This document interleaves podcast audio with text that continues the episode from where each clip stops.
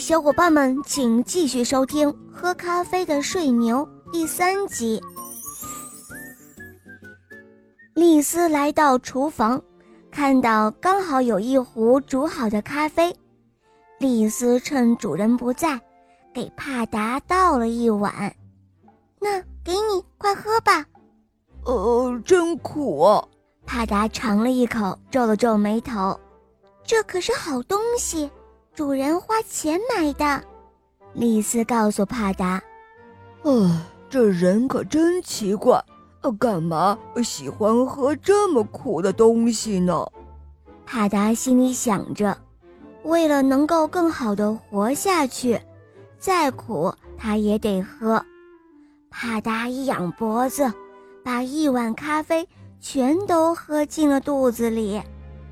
哦，还真管用，只是一会儿的功夫，帕达顿时觉得精神大增，一点睡意都没有了。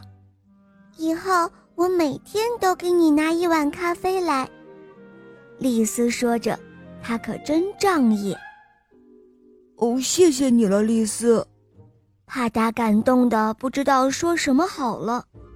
过了几天，主人惊奇地发现，他的睡牛不睡觉了，整天在栏里散步，精神好得不得了。体重有减无增，这可真是天下奇闻。消息传到了很远的地方，人们纷纷赶来参观这头不睡觉的睡牛。帕达一刹那间成了新闻人物，有人来给他拍照，有人来同他合影，帕达的照片还上了报纸呢。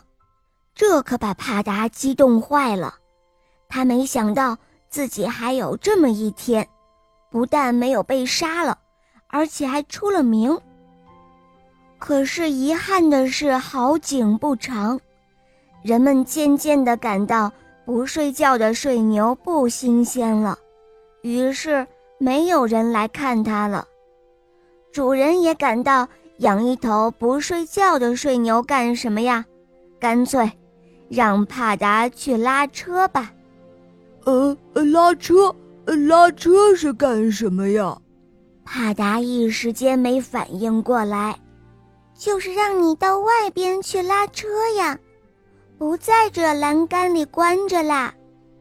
丽丝强调了外边两个字，她知道像帕达这样一生下来就被关着的牛最渴望自由了。